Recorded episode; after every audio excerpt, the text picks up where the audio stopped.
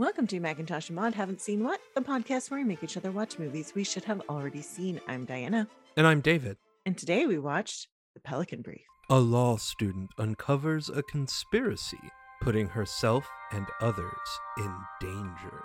Do This is not a good movie. It's not. I. It's also not a very good book because I did read the book when this came out. It's really fascinating to know who wound up writing and directing this movie hmm and the fact that he's made a really important movie that's very similar to this. But this is supposed to be a conspiracy thriller, and yet it's too fucking complicated to be a conspiracy thriller. I don't think it's too complicated. I think they don't explain it well enough up front because here's the issue. This is a very complex like there there's a scheme happening and they all the people who enacted it thought we're so fucking smart no one's ever going to figure this out. This chick figures it out. She figures it out very quickly actually. But they don't spend enough time solidifying the fact that this should not be something someone could figure out, much less a law student. so, okay, interestingly enough to me, I'm going to go ahead and bring this up now. Our, our director directed another conspiracy thriller that is a very true story, Okay. and that is All the President's Men. Okay. of Woodward and Bernstein unraveling the Nixon conspiracy. That story hmm and the book, I might add, which is an excellent book along with Mhm. being an excellent film, unravels the conspiracy slowly in pieces as though they were discovering it. This movie uncovers the conspiracy immediately and then tries to piecemeal it for the viewer, but we've lost all of the tension because we know she figured it out. We know Julia Roberts is a movie star. She's in this movie. And by 1993, there's no doubt here, right? This is a movie star actress. So we know as much as she demurs and says, Well, I don't know if I figured this out. No, she figured it out. And so now we're left to piece that together with none of the tension of has she actually figured it out or not? So I will say this I read the book, and the book is better than this movie. But it's very clear in the book that John Grisham is trying to have a female protagonist. Because at this point, he'd become very famous, firm, but it was just like, okay, you got to write ladies. And that's what the Pelican Brief was. And it wasn't, it wasn't his best. This is a movie that's death by a thousand cuts. It's not that it's bad on its face. Mm. It's that the choices that they made throughout the production of this film just made it really boring. And it's not a terrible movie, but it's a really bland movie for what an amazingly interesting story it could be. Well, yeah, it's just that the the tension should first come from what is this conspiracy? And then it should be who's involved. While having a law student being threatened with their life for no good reason. well, and she's the one who's figuring it out. Yeah.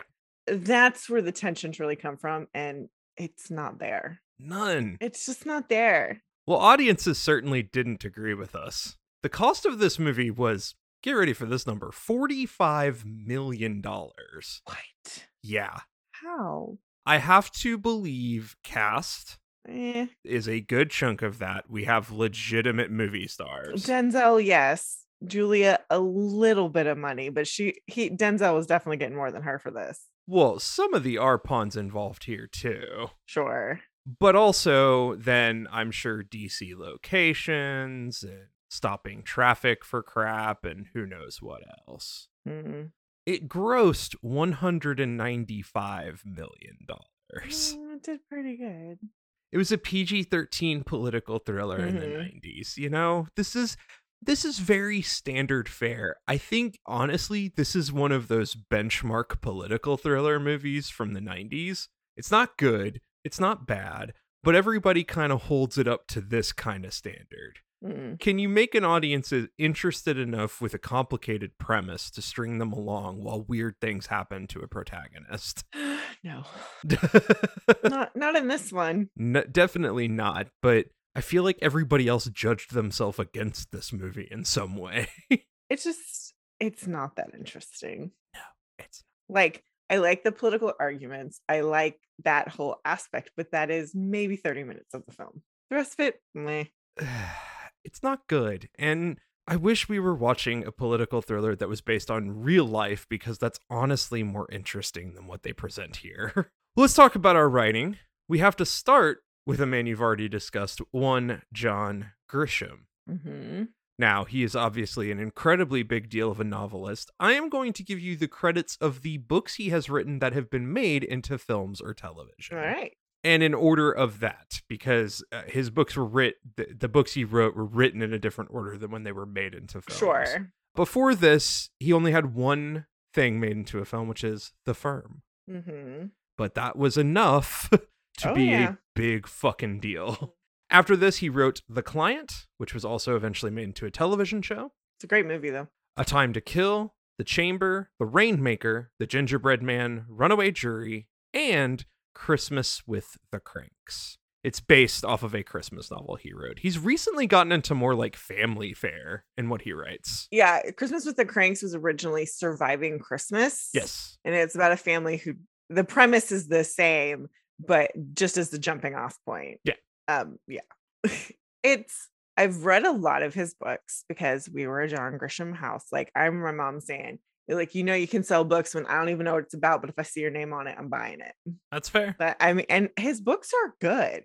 He can write very well.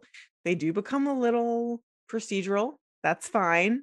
But he he attacks topics from a specific direction in each story. Yes. That's what makes him interesting. And he was a lawyer. So I mean, I think of the films that have been made into movies, I think The Client is the best one. interesting. Uh, ba- like based on having read the book, I think The Client is the best book. The Firm's a great movie though. The book is better because they completely changed the ending. Oh, I'm sure the book is better, but the movie was top notch. Movie was pretty good.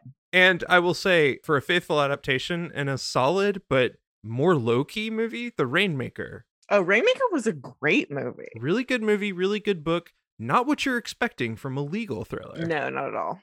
Now, our writer is somebody we have talked about very recently Alan J. Pakula. He wrote, before this, the screenplays for Sophie's Choice and Presumed Innocent. Okay. Now, he is known for being a director more than a writer. We noted this during Sophie's Choice, where we thought the directing was very good and interesting, but the writing was not great. Fair. So, what do we think about the writing here? I I think it's bland, but I think it's because the story is bland.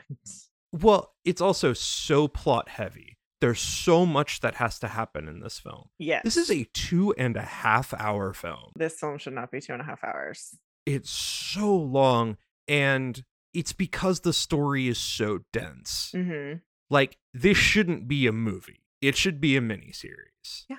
It doesn't need to be a full, like, multi year series of anything, but it needs to be like a six or eight episode miniseries where you're coming at it from different angles as you build the conspiracy up alongside Darby being pursued throughout this whole thing. hmm But you just slowly build until you figure out everything and it explodes. And instead, it, they're just trying to create a straight narrative, which you just have to pack so much plot in that you have no time to develop the characters. Like, all of these characters are pretty much just shells, including Darby, which sucks. Yeah, I mean, it's just very pieces on a chessboard. And it shouldn't be that way. That's not what makes this type of film interesting.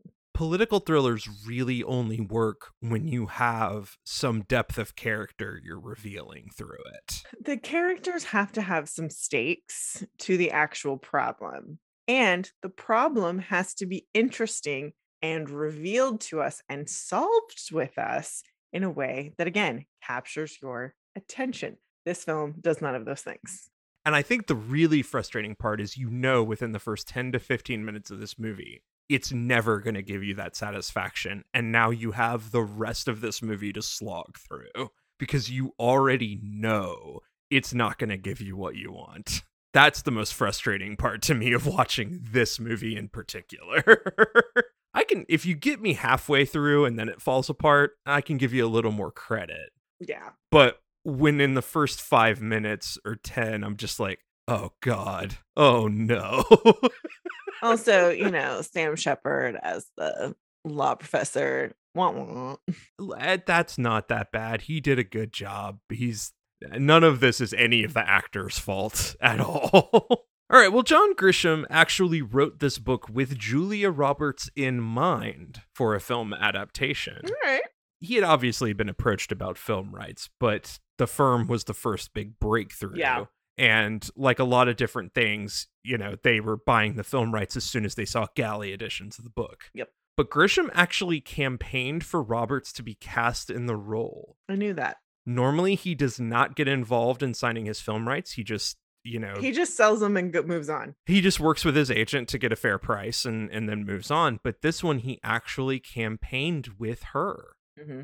Interestingly enough, they didn't even have a full book when they bought the film rights to this. He had a sample Mm. of the story and the rights were purchased, which I get. This is a wild premise that would make an interesting film based off of just the idea. And when Julia Roberts read the book once he finished it, she agreed to take the role without even seeing the script. She was excited just to take this character. yeah, get that. Don't blame anybody, but I don't think it works out that well. No. The law firm of White and Blazevich mentioned in the film is a take on Chicago firm Kirkland and Ellis, an old school law firm best known for forcing CBS to stop a 60 Minutes interview implicating big tobacco CEOs from hiding evidence of the hazards of smoking. Mm. And one fun note FBI Director F. Denton Voiles, who appears in this film, is a fixture in all of the Grisham novels involving the FBI. So anytime the FBI pops up in one of these, F. Denton Voiles is a character involved in it. Also, Steven Hill, the original DA on Law and Order, plays that character in The Firm. Okay. Now let's talk about our directing, which I think is better. hmm It is also Alan J. Pakula. Before this, he directed The Sterile Cuckoo, Klute, The Parallax View, All the President's Men, Comes a Horseman, Starting Over, Sophie's Choice, Dream Lover, Orphans, and Presumed Innocent, and after he directed The Devil's Own. What do we think of the directing of this movie? Meh. It's serviceable. hmm I mean, the man knows how to shoot thrillers Yeah. clearly. Even Sophie's Choice, there are so many moments when we talked about of when the moment needs to land, he had it nailed. hmm But I don't know if it's that you can't save this script or if it's just that it's it's so bland that it doesn't mean anything, but like I don't feel any of the tension that he's clearly trying to bring. It is very bland, and I do think I, I do think that no matter what you do directing wise, your script is not. It doesn't have anything there. I think the only thing you can add to it is, you know, levity between characters who have good chemistry. After that, who cares? There's nothing there. Well, and it goes zero to 60 back and forth between like slow unraveling and Darby's about to get murdered. Yeah.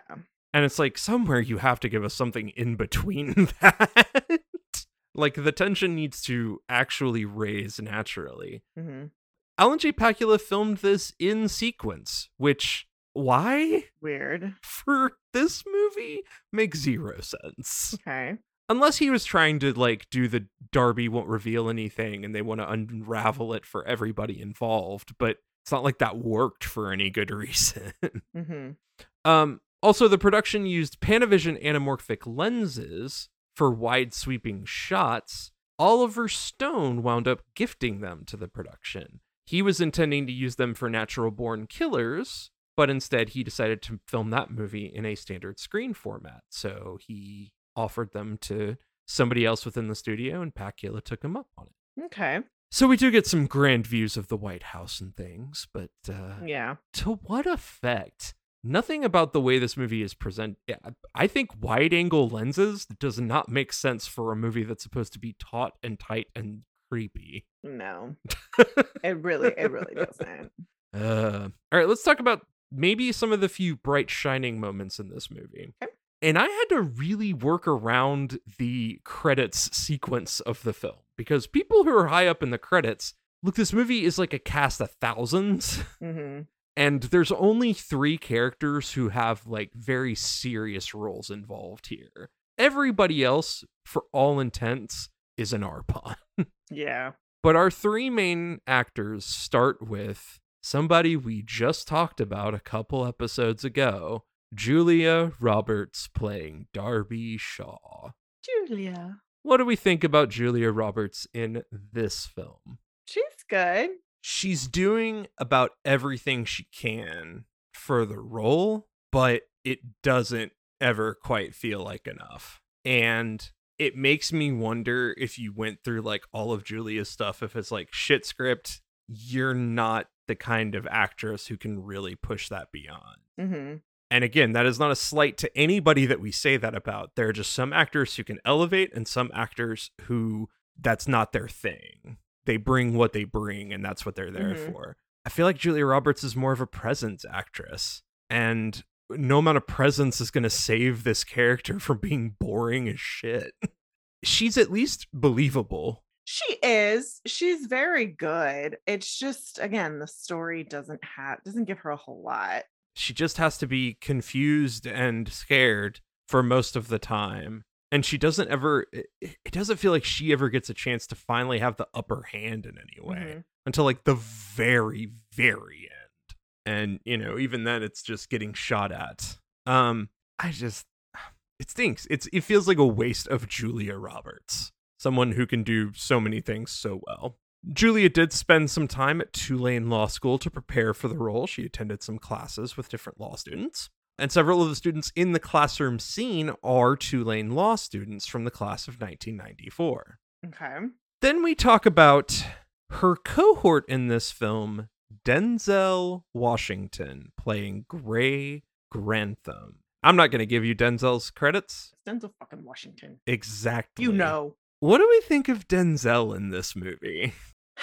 It's just very standard Denzel. It's interesting because I think they wanted him to be a little bit more scuzzy, a little bit more of dogged reporter who flirts the line between actually protecting Darby and fights for the story. hmm But Denzel's just being Denzel. And I almost feel like Denzel knows that this movie is not good.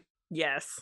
There's a little bit of that. And I'm going to say this I don't know that there's quite as good of chemistry between Denzel and Julia. That's not to say there are no reports that there was like beef or any issues with them. Okay. I just don't know on screen if they work that well together. I think that's to do with the script. That's probably true. And also, I feel like I don't, I- I can't remember for sure. I can't remember if they had a romance in the book, but it feels like they wanted to imply that that could happen, but then like those scenes got cut. like, I don't know. While Darby Shaw and Gray Grantham are romantically involved in the book, Oh, okay. Yeah. Okay. and Julia Roberts wanted to include the romance, Okay. Denzel decided against it. Oh, okay.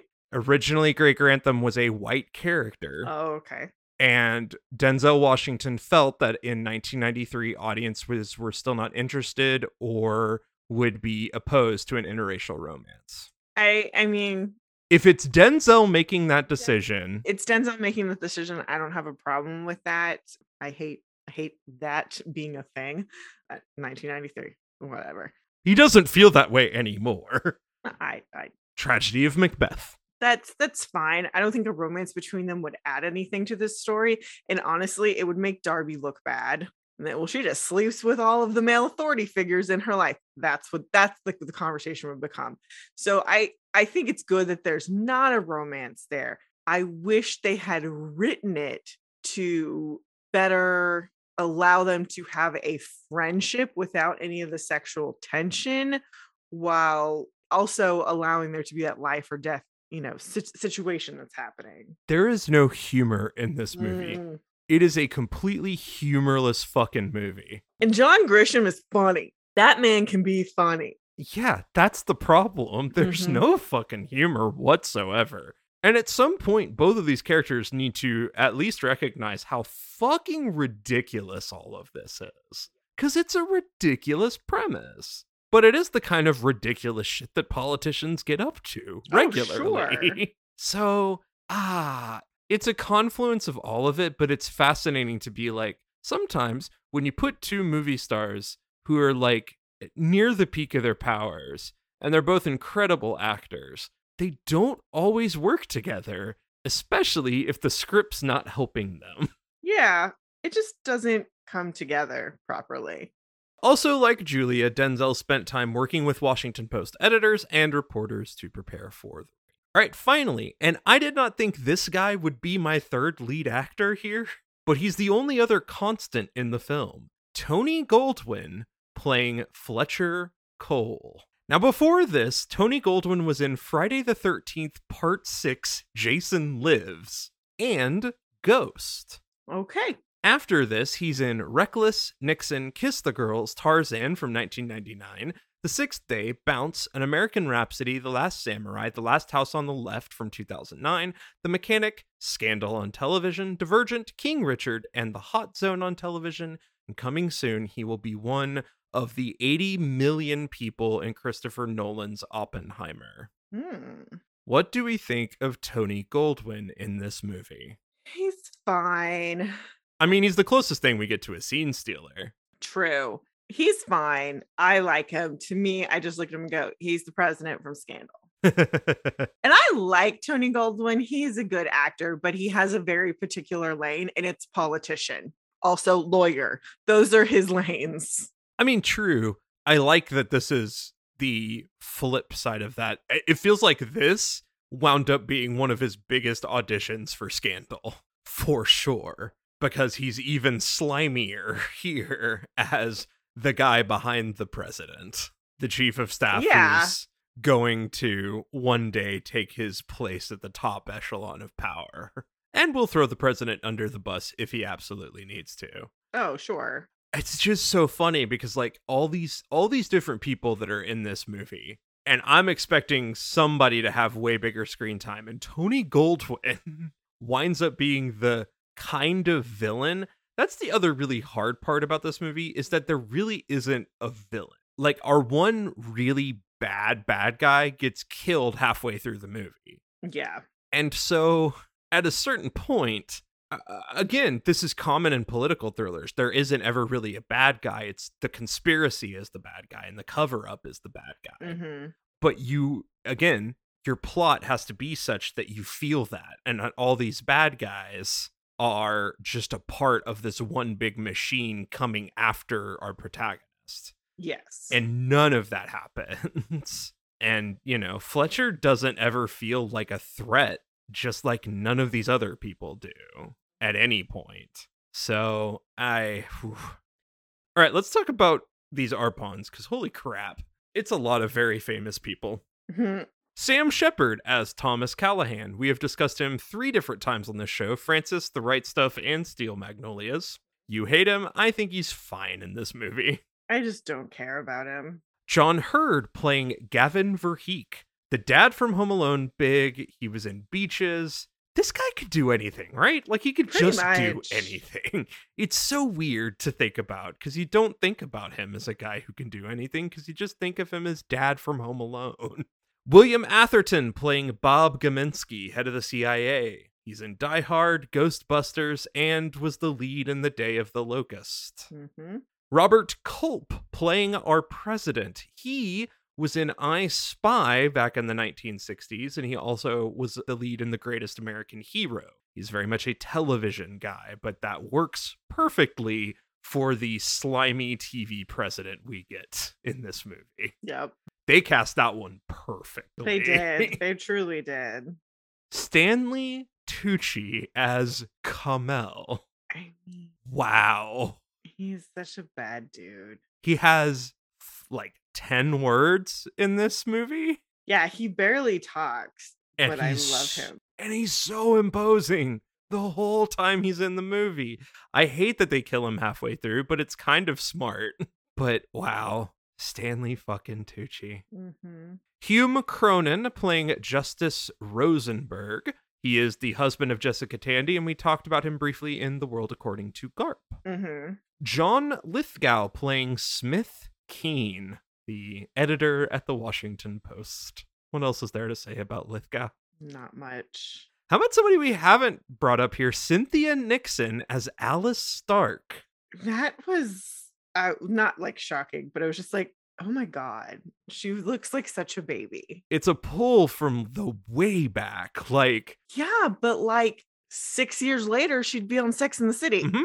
That's what's crazy. but it's it's interesting because it's like it doesn't take a whole lot to take her look and be like, no, law student. You're a little bit younger. We give you some bangs. You're a law student in the 90s. I- Fair. and then she grew up and became a lawyer in New York City.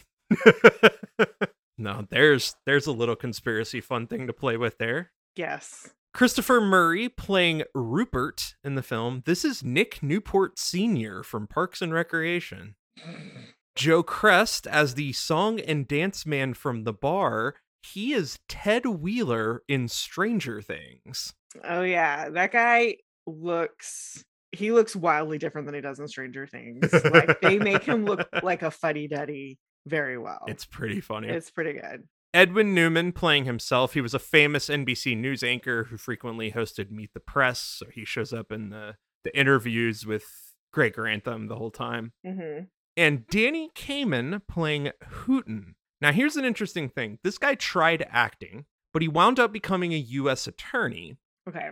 a federal attorney, and he pioneered prosecutions for film piracy. So he is the man responsible for anti piracy warnings on tapes and DVDs, and he tried the largest film piracy case to ever receive prison time. Mm. Then he came around and wound up acting again for a while after his father passed away. He's still doing bit parts and acting. Um, I don't know if he's retired from practice or just, you know, is serving as of counsel, but he he just does side acting on the side. Okay. So it's just a fascinating little story of this dude. But uh, if you ever want to wonder about all the the piracy warnings, that guy's responsible. So boo or cheer him, however you feel fit. Okay. All right, let's go to some trivia. Trivia. The sets for the film Dave were used for the White House scenes for this film. Wow. That's a great movie. Man, Dave is good. now, some of this music might sound very familiar to you if you are a 90s movie lover, because James Horner, the composer of this film, reused a lot of music from this film for his score for Apollo 13, particularly the music used in the bank parking garage scene. Okay. I was like, oh, now I remember these piano stings and Yeah. creepy thriller music. And yeah, it's all from the, the spaceship explosions. Hmm. Blue, and especially turquoise or teal, plays a very large role in the color palette and scheme of the film.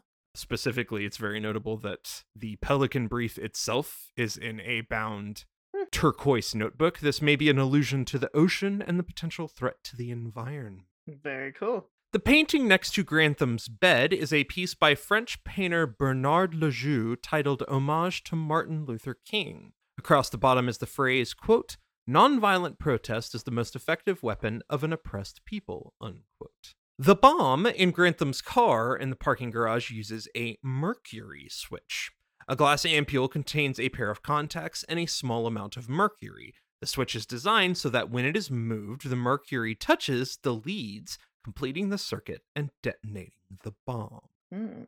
When the president questions Fletcher Cole's idea of wearing a cardigan to address the nation on the assassination of the Supreme Court justices, this is very much based on real life because Jimmy Carter wore a cardigan to address the nation on the fuel shortages in the late 1970s Mhm. it did not go over well. During filming, Alan J. Pakula pulled a prank involving Julia Roberts and then husband Lyle Lovett. This is a wholesome prank, I will mind you.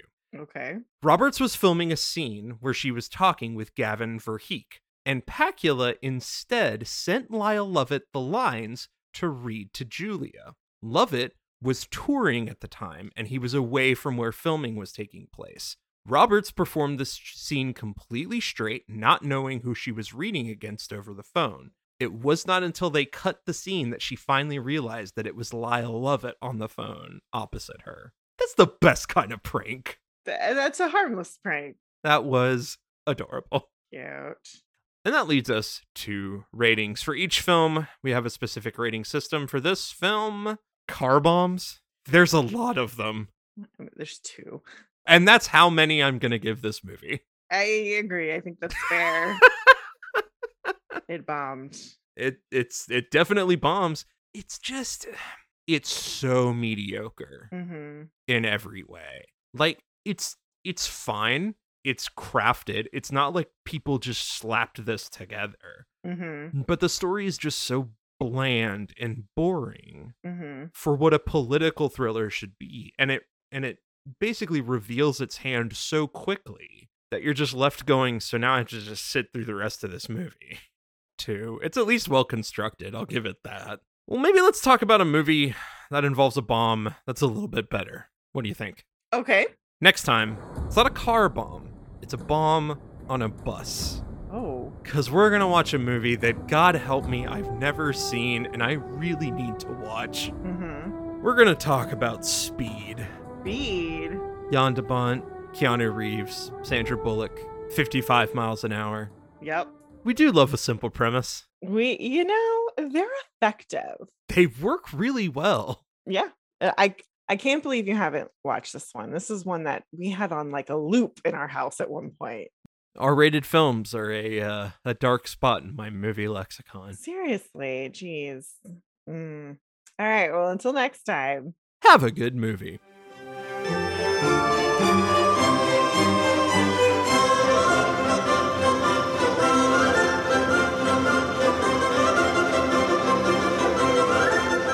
Thanks for listening. Be sure to review and rate us on iTunes, Stitcher, or wherever you listen to your podcast. For questions, comments, and recommendations, you can email us at macintoshandmod at gmail.com or find us on Twitter, Instagram, and Facebook.